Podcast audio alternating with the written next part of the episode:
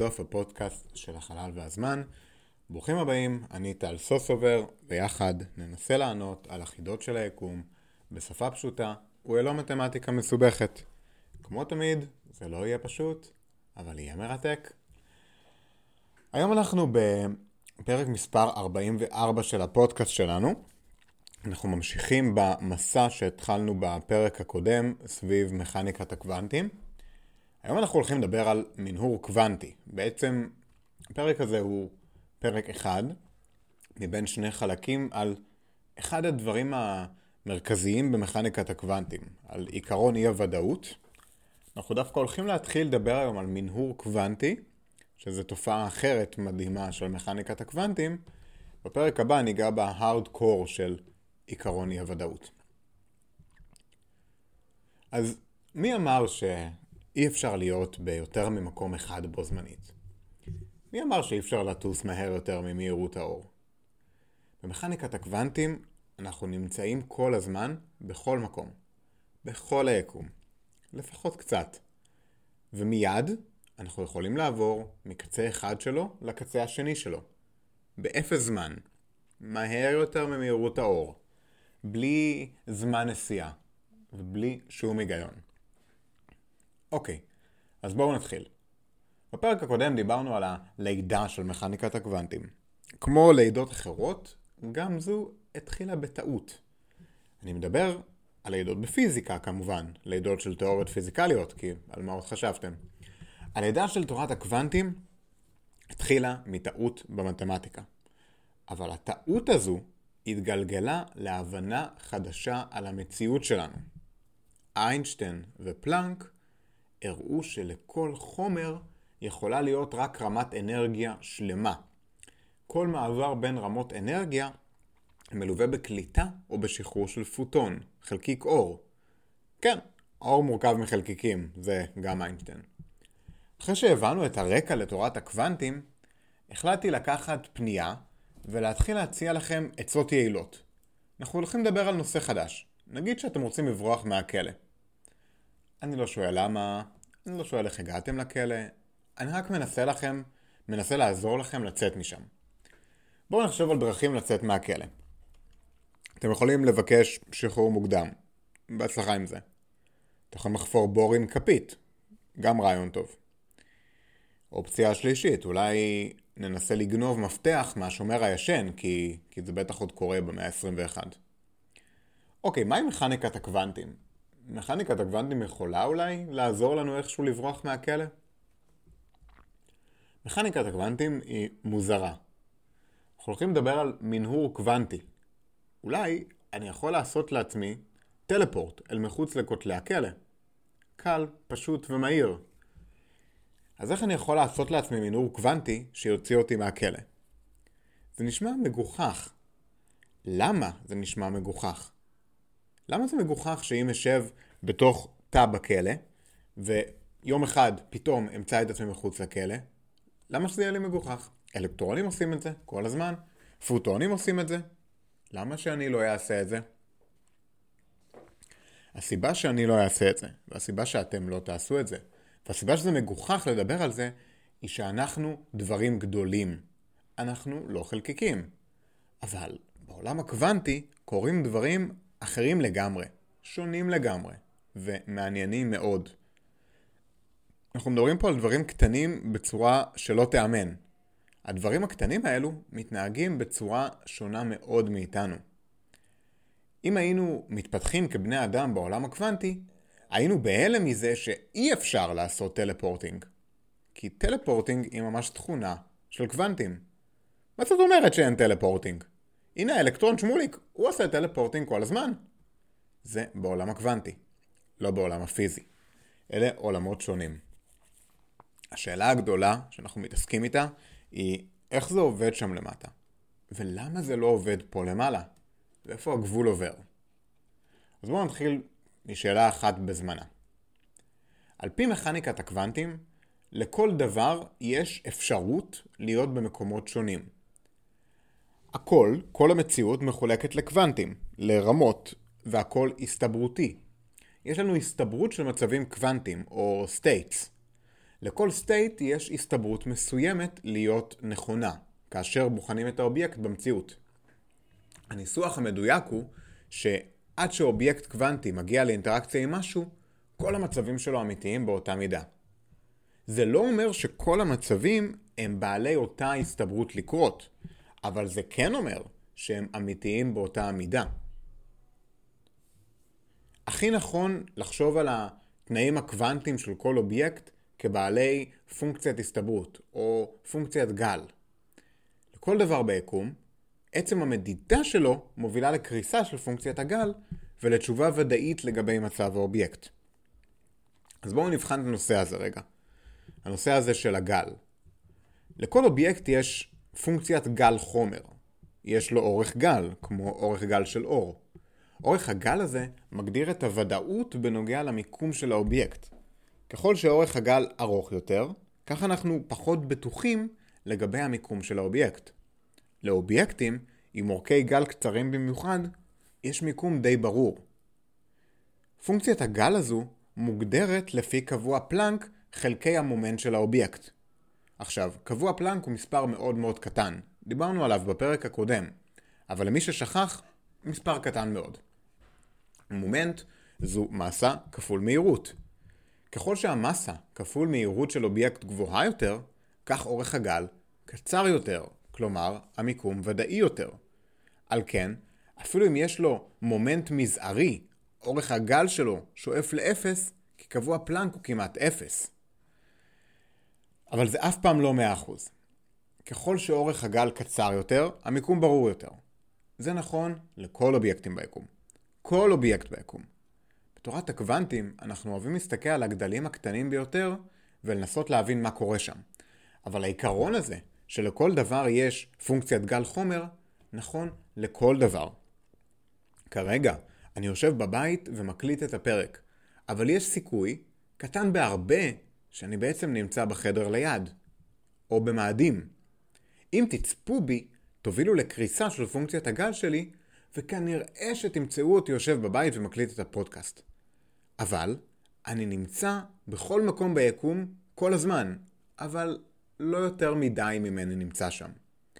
המומנט שלי כל כך גבוה יותר מקבוע פלנק, שהשאלה הזו פשוט לא מעניינת עבורי אני.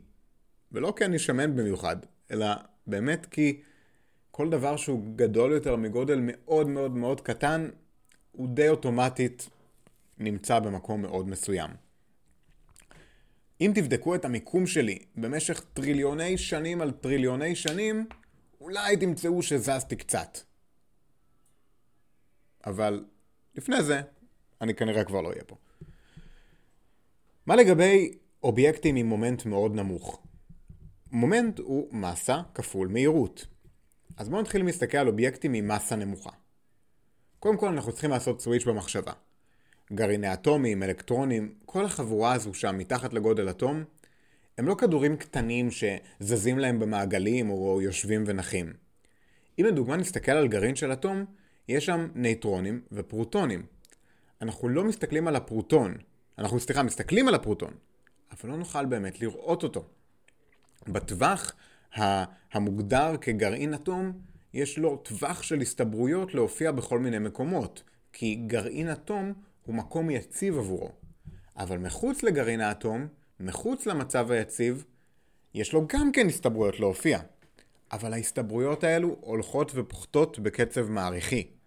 לכן, מהר מאוד אנחנו מגיעים למשהו שקרוב בצורה שלא תיאמן לאפס. אנחנו לעולם לא מגיעים לאפס המוחלט. מי שלמד קצת סטטיסטיקה מכיר את זה מדברים כמו התפלגות נורמלית. אף פעם אין אפס, אבל גם אם נמשיך עד סוף היקום, נגיע למספר כל כך קרוב לאפס, שאפשר לקרוא לו אפס. אבל הוא לא אפס.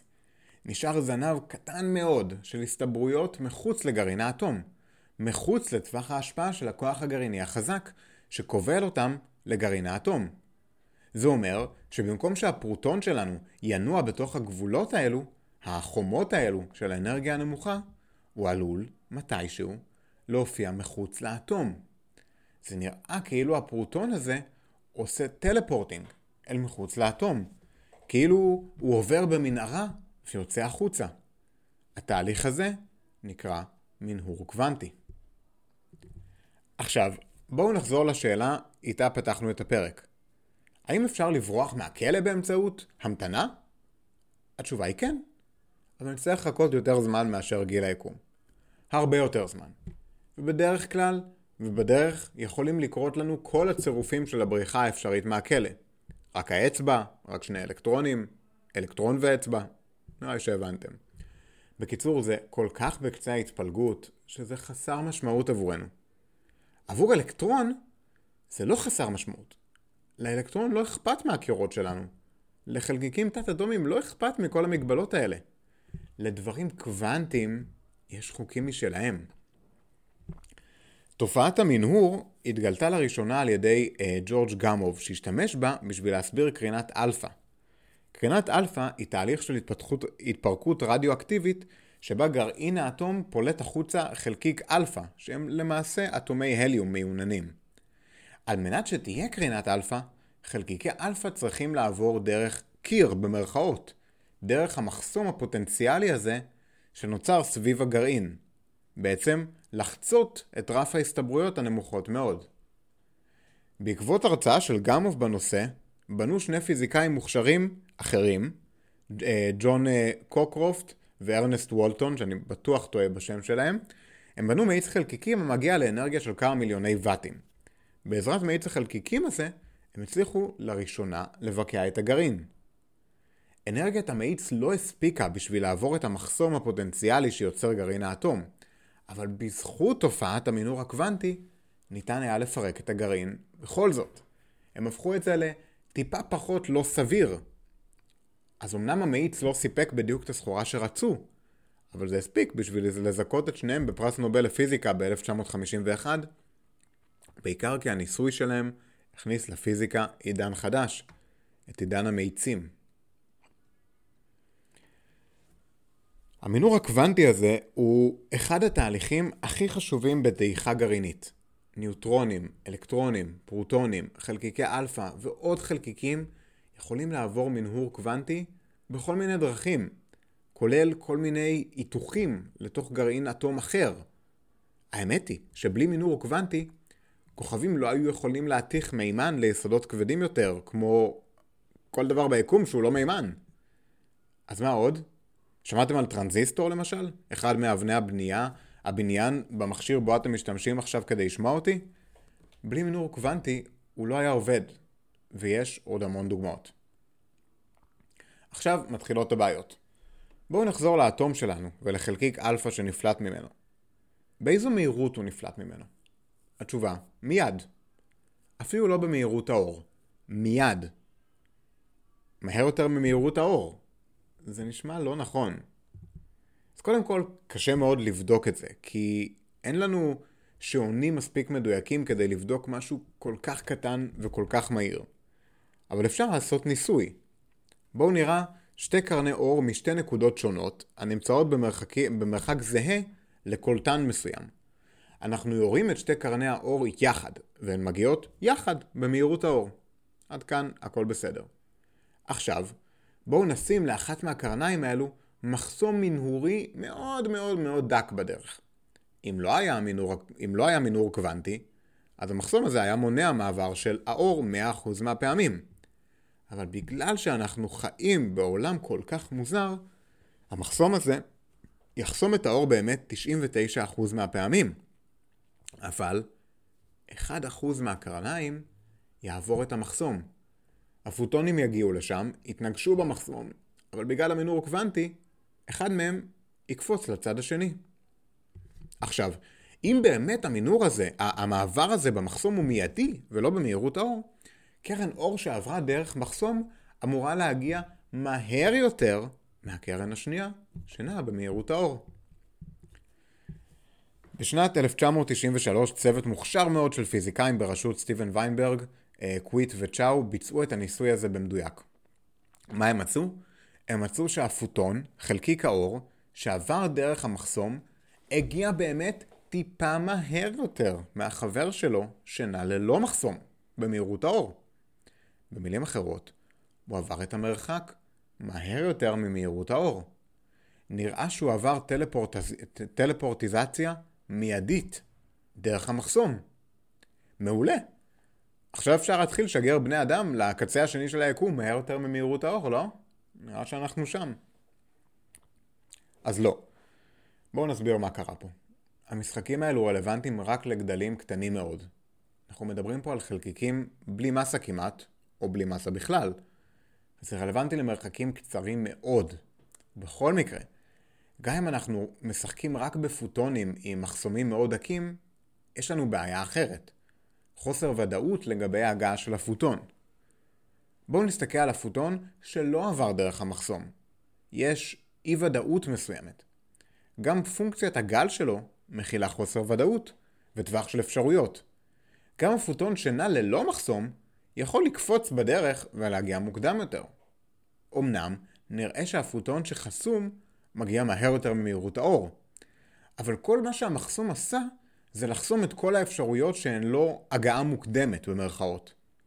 ברגע שאנחנו חוסמים אפשרויות שהן לא הגעה מוקדמת, הפוטון מגיע מוקדם יותר. די בהכרח. הוא לא זז מהר יותר ממהירות האור. אנחנו פשוט עשינו אלימינציה לכל האפשרויות שהן לא הגעה מוקדמת מכל האפשרויות המוצעות על ידי מכניקת הקוונטים בתוך פונקציית הגל של החלקיק. אם תרצו, זוהי תופעת המינור הקוונטי. בחירה באופן סלקטיבי או אקראי של מצב אנרגיה מסוים של חלקיק מסוים במערכת מסוימת. זה לא שדברים זזים יותר ממהירות האור, זה שאנחנו בוחרים את האופציה המאוד לא סבירה שהם יהיו במקום בו ההסתברות שלהם להיות היא מאוד לא סבירה. עכשיו שימו לב פה למשהו מיוחד. דיברנו על זה בפרקים על תורת היחסות הפרטית, אבל שימו לב שוב. האור מתנהג בתנועה שלו כמו גל, וכמו חלקיק במעבר.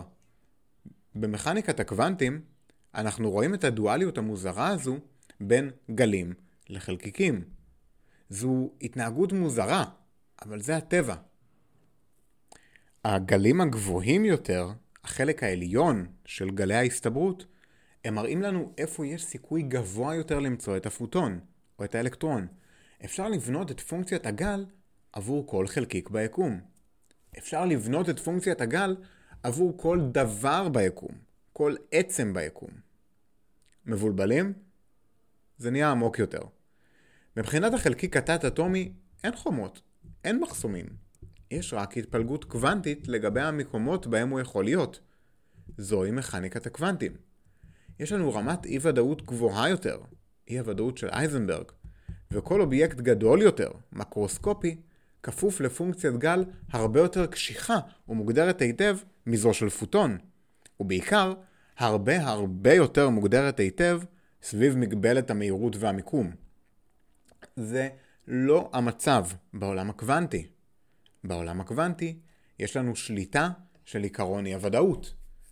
נראה שבתוך הממלכה הקוונטית יש הפרות מסוימות של דברים כמו מהירות האור. אבל זה לא בעייתי, זה רק מאוד מאוד מוזר, אבל לא בעייתי. אוקיי חברים, בואו נסכם את הפרק. היום דיברנו על מכניקת הקוונטים והעמקנו עוד רמה אחת בעומק שלנו במאורת הארנב הזו. דיברנו על מנהור קוונטי בפרק ראשון משני חלקים על עיקרון אי הוודאות. דיברנו על זה שברמה התת-אטומית יש לנו אי ודאות לגבי מה קורה עם החלקיקים. הם יכולים להיעלם ולהופיע מחדש בכל מקום וכל הזמן. ההליך הזה מוזר, הוא לא אינטואיטיבי, והאמת היא שהוא פשוט לא רלוונטי לגדלים שלנו. הוא רלוונטי לגדלים תת-אטומיים בלבד. אם אתם בכלא ותנסו לחפור מנהרה עם כפית, זה כנראה יהיה עדיף מלחכות למנהור קוונטי שיוציא אתכם מהכלא בהסתברות כזאתי כלשהי. עכשיו, המנהור הקוונטי הזה אפילו יותר מעניין. הוא קורה מיד, לא במהירות האור, מיד. לכן, בניסוי מ-1993, הצליחו להראות שקרניים שיצאו משתי נקודות שונות הגיעו בזמנים שונים. דווקא זו שעברה מחסום ועברה מינור קוונטי, הצליחה להגיע מהר יותר מזו שטסה ללא הפרעות. אז האם שברנו את מהירות האור? לכאורה כן, אבל לא לכאורה לא. הכל פה סביב עניין ההסתברות. בגלל שעשינו אלימינציה לכל ההסתברויות שהן לא הגעה מוקדמת, אנחנו רואים את האור שמגיע מהר, אנחנו רואים את האור שעובר דרך מחסום מגיע מהר יותר, לעומת האור שפשוט טס, שכל ההסתברויות שלו הגיעו, הגעה מאוחרת והגעה מוקדמת. אנחנו רואים שם הגעה ממוצעת. שתי הקרניים נעו במהירות האור. שום דבר לא נע מהר יותר ממהירות האור. אבל סטטיסטית, זו, הייתה, זו שהייתה חסומה הגיעה מוקדם יותר. וכן, היא הגיעה מוקדם יותר מזו שנעה באופן ממוצע במהירות האור. איך זה ששתי קרניים יצאו בדיוק מושלם מאותו מסלול, עברו את אותו מרחק באותה מהירות אבל הגיעו בזמנים שונים? ברוכים הבאים למכניקת הקוונטים, בה לשום דבר אין היגיון והכל מטורף. והי, אנחנו רק מתחילים. תודה רבה רבה לכם על ההקשבה. הפודקאסט של אלה אינסוף הוא יוזמה שלי להנגשת חקר החלל, מכניקת הקוונטים, מנהור קוונטי ואפילו בריחות מהכלא לכולן ולכולם ללא הבדל גיל, ידע מתמטי או כל הבדל אחר. פרקים כמו אלה לוקחים לי כמה עשרות שעות של עבודות הכנה, הקלטה, עריכה ואני שולח לכם ומפרסם את הפרקים האלו בחינם ומתוך מטרה שלי להנגיש את חקר היקום ואת הסקרנות לכולן ולכולם ללא שום הבדל. אז אם אהבתם את הפרק, תעשו טובה, כנסו לאפל פודקאסט, כנסו לספוטיפיי, תנו דירוג של חמישה כוכבים. מאוד עוזר להגיע לקהלים חדשים. ואם ממש אהבתם את הפודקאסט, אז שלחו אותו לחבר, לבן זוג, לבת זוג, לאנשים שהייתם בורחים איתם מהכלא באמצעות מינור קוונטי. לאנשים שאתם בטוחים שאם רק היה נותנים להם איזה פוש קטן דרך מינור קוונטי, הם היו רצים יותר, רצים מהר יותר במהירות האור. אז שוב, תודה רבה רבה לכם על ההקשבה, ועד הפעם הבאה, שלכם, טל.